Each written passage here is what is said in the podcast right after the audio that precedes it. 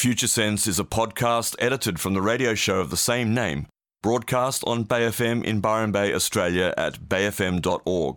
Hosted by Nick Jeans and well known international futurist Steve McDonald, Future Sense provides a fresh, deep analysis of global trends and emergent technologies. How can we identify the layers of growth, personally, socially, and globally? What are the signs missed, the truths being denied? Science, history, politics, psychology, ancient civilizations, alien contact, the new psychedelic revolution, cryptocurrency, and other disruptive and distributed technologies, and much more. This is Future Sense.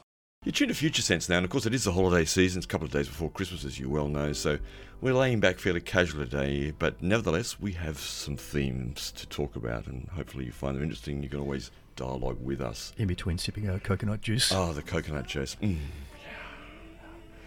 Course, completely straight at this time of day. There's nothing, nothing extra in the coconut juice. Um, what are we talking about today, Mr. McDonald? Well, um, I think we'll talk just a little bit about uh, some of the mythology around Christmas, Yes. the origins of it briefly. So, true or untrue, we don't really know. There's some crazy stories out there, but yeah. That's right. And then, uh, and then I thought we'd have a bit of a, a chat about utopianism. Mm. And Yes. uh, and later in the show, in the second half of the show, uh, look at some not so hidden agendas Mm. Yeah, that indeed. are happening globally. And we should probably frame today's discussion a little bit just in, in the uh, in the knowledge of the intense fires that are occurring across Australia at the moment in four states. I think it's about 200 fires currently.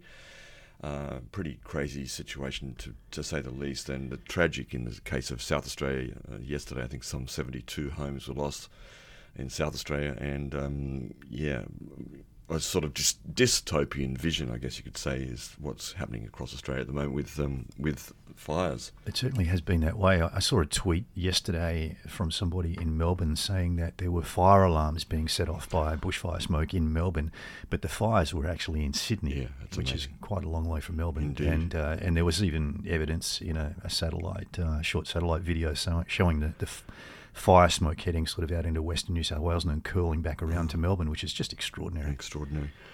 Yeah, so our, hearts and minds and love and compassion go out to all the people who've lost and are still battling. And um, there's nothing much to say about it uh, there, but for the grace of God, go those of us you know, who are in relatively comfortable situations right now. And we've had our local uh, intensity and our local um, uh, danger you know, a few weeks ago. Let's hope that that doesn't happen again. It's um, yeah. Indeed. Big stuff. You are tuned to Future Sense here with Nick Jeans and Steve McDonald on Future Sense through till 11 o'clock this morning on this couple of days before Christmas. So we're, we're feeling a little loose and free this morning and very happy to receive any texts that you might like to drop us about anything that we're talking about or anything you'd like to bring attention to. Double, oh, sorry, 0437 34 triple one nine zero four three seven three four one double one nine. You can say it lots of ways, but you're smart enough to, to know it. I hope hope so. Christmas uh, time of year. Um, it was my father's birthday. We were just talking about that earlier today on, on Saturday, and some other friends of friends of ours. And I do believe Clare W. Graves was also born on December the twenty first. I think nineteen fourteen. I think that's right. Mm. Yeah. So happy birthday I, to I did see somebody posted uh, happy birthday to him on social Ah, media over the weekend. beautiful. Yeah. So, of course, this time of year with Christmas, uh, it's also just been the solstice on Saturday at 3:21 p.m. in the afternoon on Saturday, and that conjunction, so to speak, of uh, of the the solstice, the summer solstice here, the winter solstice in the northern hemisphere, and the the Christmas and time and the supposed birth of Jesus and all of that, seems to be a rather confusing time for actually what this period represents actually for us. It is, and uh, if I mean, if you look at what actually happens on the solstice, Mm. you can understand where some of the, our current stories have come from. And uh, of course, due to the, the tilt on the Earth's axis as we orbit around the sun, and, and interestingly, I, I had a look at a, a nice little short video about the Earth's orbit around the sun, which of, of course is a spiraling action as we Yeah. spiral through the galaxy um, that it's it's not actually uh, a, a uniform orbit at all. E- each time we go around the sun, it, it's uh, all on a slightly different kind of Mm. angle, and, and it's it's kind of an elliptic. Um, it's very interesting to look at, actually. Uh, anyway, because of the tilt on our axis, the, the angle of uh, the Earth in relation to the Sun shifts, and this is what, of course, gives us our, our, our variable summers and winters in the northern and southern hemispheres. And as we go around the sun, that the it looks like it's actually the sun sort of uh, tilting in relation to the Earth, but it's it's our tilt that does it. Mm. And uh, at the end of, of each um, seasonal six month movement of the sun through our sky, um, we we come to the end of that uh, trajectory, and, and the sun stands still for a short period of time. Yes. And and to the naked eye, it really looks like the sun stands still for about three days. And, and the ancients would say, and particularly at the winter solstice, that the sun would die uh, because it, it, basically was stationary for, for those few days and uh, you know the shortest day of the year and the, the coldest part of the year. Uh, and then, of course, it was reborn and started to move again. Yes. And that might sound familiar, that story. It does sound a little like uh, some of our religious stories. It, it does, strangely, that. Yeah. It's interesting because the word solstice, I think you looked up, literally means sort of the sun standing still, as you're making saying. A stand, making yeah, a stand. Making from, a stand. From, from the Latin origin. Yeah. That's right. Yeah, yeah, yeah, it is interesting. And of course, if you look at the history of uh, Christianity, you'll find that uh, it was very, very much wrapped up in politics and power and, and uh, conquest. And inevitably, when uh, the Christian Roman forces would move into a, an area, they would seek to uh, make Christianity the dominant spiritual belief system wherever they went. And, and often the way they did that was to uh, to um, take over the, the local sacred sites and build a church on top of them. Uh, and uh, and in that process, it's easy to see how some of the uh, original sort of earth-based belief systems, which were based on mm. simple observation of, of nature, uh, were incorporated into the Christian stories as well. And I guess interestingly too, if uh, churches and particularly some of the great cathedrals, of the really monumental uh, and amazing architecture of some of the Christian buildings and other religions too that have been placed on those earlier sites I guess, with or without knowing perhaps the power of the particular location with regards to ley lines or dragon lines, as they're also called in various places in the world. With or without that knowledge, maybe they did know, maybe they didn't yeah, know. I think in some cases they certainly did. I mean, particularly uh, in the, the sort of Gothic era, where uh, mm. people like the Templars were involved in yeah. siting and building some of those amazing cathedrals.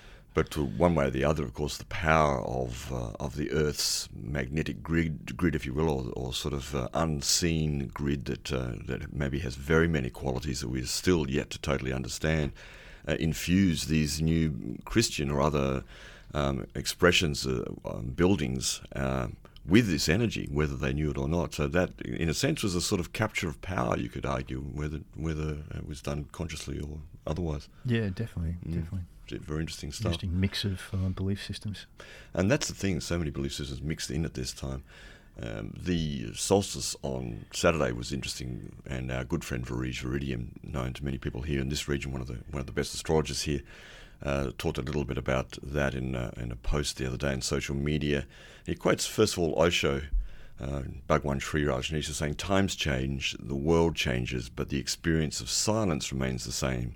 This is the only thing you can rely on. In some ways, because we're going to be talking about utopia, dystopia, and madness or hypersanity a bit later on, but in a way, I think that's that's the thing now. The noise of reality at the moment is is kind of excruciating. I think that to find a place where silence can emerge still is not an easy thing, and uh, I guess in this region, we many of us seek that through various practices. And I think for a lot of people, it's uh, found over this Christmas mm. period too. You know, where most people stop work, uh, with the exception, mm. of course, of our, our wonderful emergency services people who are often most busy at this time of the year. Yeah, yeah, indeed. Um, the uh, astrological chart for the solstice on Saturday, which is still current, uh, the Sun was conjunct Jupiter at that point and trine Uranus in Taurus which is a strong thing to begin the the uh, just before the new year, and bodes well for taking far-sighted and innovative action to address long-standing and now urgent economic and ecological issues. This is kind of important. Whilst the Saturn-Pluto conjunction at the same time, which sextiled Mars in Scorpio, applies the necessary contractive pressure and corresponding will to survive to push us along the birth canal into a longed-for new world there's that idea, the new world, the utopian sort of idea perhaps there. But that idea, as we've talked about often, of the slingshot effect, where there is this tense, uh, this pressure, this pullback within uh, within the energy on the planet. Generally speaking, we've seen that. We've just seen that a strong representation of that uh, on the solstice this in this period that we're in right now. Very interesting, yeah. Yeah, and let's um, also we've got a really wonderful post from our dear friend Dina, who helps us out with our podcasts about the length of the days. It's quite a lot. Did you read that? It's a rather interesting piece about tidal friction on the planet and the and the uh, the longest day that may have happened on the Earth, and they reckon it was in 1912. Yeah, it is an interesting one. Yeah, it's talking about the fact that uh, our, from year to year, the, the length of time is not exactly the same. It does vary by a few seconds yeah. for various reasons. Yeah. yeah, which is quite interesting. Uh, if anyone's interested in the uh, the relative motion of the Earth and the Sun mm. and the solstice phenomenon, I'm just going to post a link on uh, our social media. You can read a bit more about that. Yes, and uh, social media media is uh, at Twitter at Future Sense Show on Twitter at Future Sense Show. And also, I uh, should mention our website, futuresense.it, where you can go to all of our podcasts. And we also have a Facebook page, which uh, which we often post on as well. Um, the uh, I often have talked about in the past the the idea about Christmas from a completely different angle, and that is that uh, that perhaps the representations, the colours, and in fact Santa Claus himself uh, comes from certain traditions which we we don't uh, give uh, enough credence to, and uh, sometimes associated with with fairy tales. And in this case, it's to do with the idea that Santa Claus, the modern Santa Claus, the omnipotent man, I'm quoting here from an article in the New York Times from a couple of years ago, who travels the globe in one night bearing gifts and who's camped out in shopping malls across the world this month, is linked to a, a hallucinogenic mushroom uh, and an hallucinogenic mushroom eating shaman from the Arctic. Uh, and these are called the Sami people of Lapland. What do we know about this? Pretty wild stuff. Yeah, we know a little bit about it. Uh, the story goes that these uh, interesting looking red and white hmm. mushrooms mm. grow in that part of the world. Amanita muscaria. That's mm. them, yeah. And and they're, I mean, they're the Christmas colours, aren't they? Red Christmas colours, yeah. yeah. In da- and in fact, according to uh, writer and mycologist Lawrence Millman, the shaman would make use of Amanita muscaria's psychoactive effects in order to perform healing rituals. The use of Amanita muscaria is an, as an entheogen that is, a drug used to bring about a spiritual experience, would enable the shamans to act as intermediaries between the spirit and the human world, bringing gifts of healing and problem solving. Although these mushrooms are poisonous, the Sami reduced their toxicity by drying them, and also there are other ways. We'll come back to the reindeer, perhaps, or we'll get to the reindeer in a minute. Various accounts describe the shaman and the rituals performed in ways that are fascinatingly similar to the narrative of Santa, an all knowing man who defies space and time flying reindeer, reindeer drawn sleds, climbing down the chimney, the giving of gifts. Uh, the tales of the Sami shamans have it all. So all of these figures that we we, we hold so dear uh, in our childhood in our Western world and other places uh, have these heritages in uh, in a folklore that perhaps has some kind of uh, origins in the use of uh, hallucinogenic mushrooms. Pretty yeah. wild. Just a, a, small correction there. Oh, the thank you. piece you were reading said that the Amanita muscaria is poisonous. It's not actually poisonous. I ate one once, in fact. Uh, but uh, apparently, that you know they do. It does have some mild uh, toxicity, which can be filtered out through that method that the Sami shamans used. And that method was to actually drink the reindeer piss. The idea in some of these stories, and uh, many of you would know these, are familiar with this story. And there, there are different versions of it, but certainly the uh, according to these reports, the Sami noticed over over you know millennia, perhaps that the reindeer would eat these mushrooms, uh, and they would eat them not just for food, but they would eat them for some other reason. But what happened was they'd also drink their own piss, so they would uh, they would consume the mushrooms, they would process the mushrooms, and somehow remove uh, any of the toxicity that was there, uh, piss out the rest, and then the sh- the shamans would drink the reindeer piss. I, I, think what they actually did was uh, wait for the reindeer to pee in the snow and then go and eat the snow. Right. That's that's what the BBC reported anyway. well, the BBC should. It must know. be true. it must be true. Uh, but it's interesting too because these theories about the wider theory about uh, the uh, acceleration of uh, of the human brain, uh, the, the, brain of the average Homo erectus doubled in size about seven hundred thousand to two million years ago. Um, and that's never been really explained how that happened in such a quick space of time. No, I don't think anybody was studying it at the time, actually. But um, I, I, something that has come out in very recent research into some of these psychedelic medicines is that they can result in neurogenesis. So uh, yeah. the, the, various compounds in the mm. the medicines can uh, cause the formation of new brain cells. So you know, I, I, guess it's not beyond the realms of possibility. Yeah, well, uh, as uh, Paul Stamets says, and many people would be familiar with Paul Stamets, the mycologist who's been here in this uh, in this show, talking a couple of times at some conferences a few years ago, because uh, this this idea is called the stoned ape theory, and he says it's a very very plausible hypothesis hypothesis hypothesis hypothesis for the sudden evolution of Homo sapiens from our primate relatives. He said, What is really important for you to understand is that there was a sudden doubling of the human brain about 200,000 years ago. He says, From an evolutionary point of view, that's an extraordinary expansion, and there's no explanation for this sudden increase in the human brain. And the idea being that, uh, yeah, that our ancestors way back there started eating psychedelics of some sort or other, and it created this a neurogenetic response. Mm. Interesting, interesting uh, hypothesis. Yes. How does it fit in? How does something like that fit in with Clare W. Graves? Are we based much of the show's uh, well approach on. I don't think it does. No, to be go. really honest, you know, Graves Graves was a pretty down to earth kind of guy, and just reported on the data that he collected during his research. So he intended not to uh, to speculate at all, really, and was you know pretty careful about that. Mm. Which I think is why his work is so valuable. we are speculating today, folks, because it is Christmas time and anything goes, sort of. Uh, let's play. You found this little piece. It's just a brief um, couple of minutes uh, from the BBC. This is this is the word from the BBC. Yeah, yeah the official the official uh, viewpoint. Have a listen to uh, the BBC on magic mushrooms and reindeer. In the Arctic Circle, this fungus also has magical associations with animals.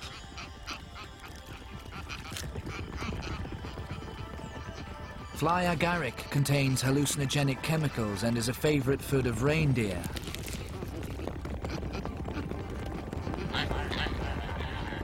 For thousands of years, the lives of reindeer and Sami people have been entwined. Fly agaric was important to both of them. In autumn, reindeer seek out the mushrooms, even under an early fall of snow.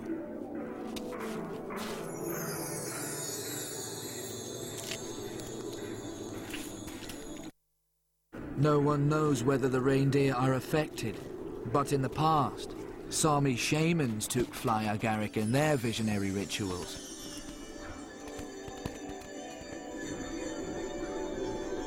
They even drank urine from reindeer, believed to be under the influence.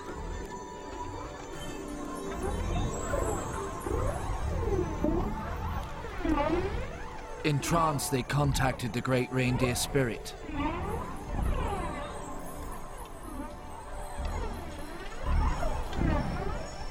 On humans, the drug heightens senses and creates visions of flying.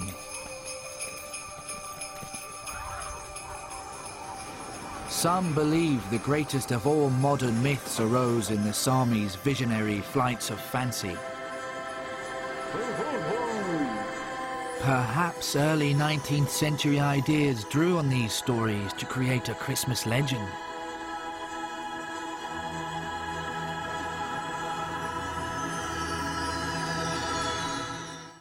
You go. That's the BBC and some dramatic music and sound effects there to, to go with it. You can check out that video. It's quite easy to find.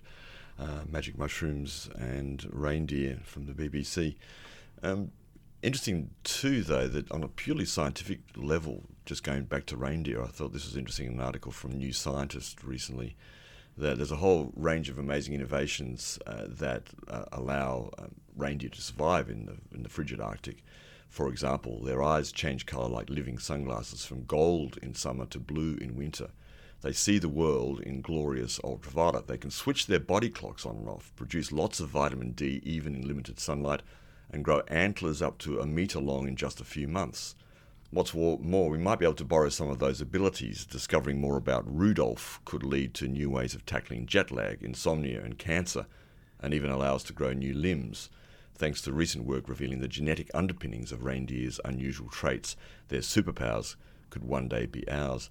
There's about five million reindeer still roaming the frozen north from Alaska to Siberia and Greenland. That's a lot of reindeer. That's a lot, isn't it? Look, you've, you've just reminded me too about a recent Kryon channeling, and uh, speaking of superpowers, um, and uh, Kryon, of course, has a, a wonderful, uh, solid uh, reputation for, for accurately predicting scientific breakthroughs. He's been talking about them for about 30 years now and has been amazingly Mm. accurate.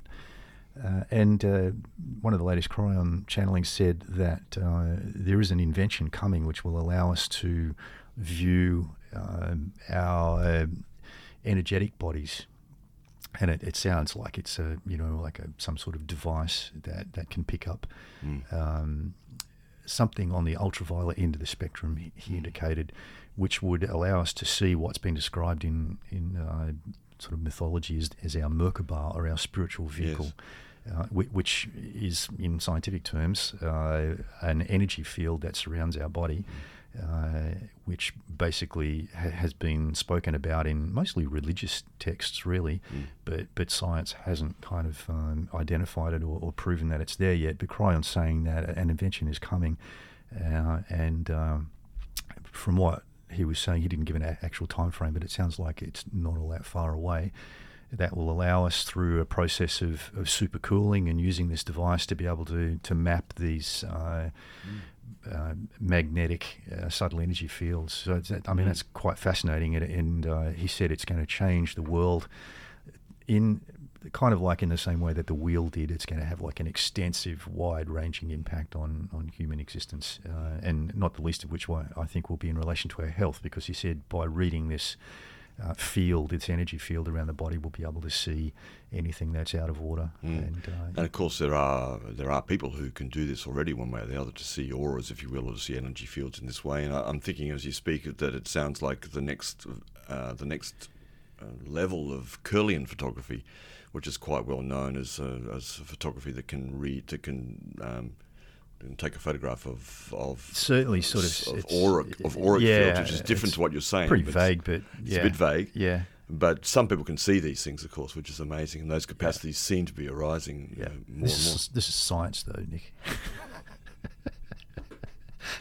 anyway, I look forward to, to From our seeing Kryon channel, this yes. device, and uh, I'm just, you know, uh, I was uh, wondering if Apple might be uh, going to release it sometime Yeah. soon or something like that. But we'll see. We'll find out. We will. Thanks uh, for a couple of your texts that have come in, uh, and you're, you're in the spirit of uh, of what we're on about today because we're just having a bit of fun. Um, Nikki Ramon has written in and said, uh, "Didn't you get the memo? Never eat yellow snow." Merry crickle to you, thank you, thank you. And from Howie, a new Aussie beer for Christmas, reindeer piss to celebrate deer rain pissing down. Yeah, I like that. That's Yeah, that- good. I, I get that. That could sell. That could sell. That could sell. Yeah. And um, hi, good morning. I was thinking how women had to pretend to be men to get their books published. Then maybe Mother Christmas had to do the same because it's been traditionally mums who do the job of supplying presents. I don't. Yeah. Okay. Presents. I, I, I remember uh, my good friend Troy Planet had a had a bumper sticker when he lived here in the nineties that used to read, uh, "I'm forever unwrapping the eternal present." I like that one. You've been listening to Future Sense, a podcast edited from the radio show of the same name, broadcast on Bay FM in Byron Bay, Australia, at bayfm.org. Future Sense is available on iTunes and SoundCloud. The future is here now. It's just not evenly distributed.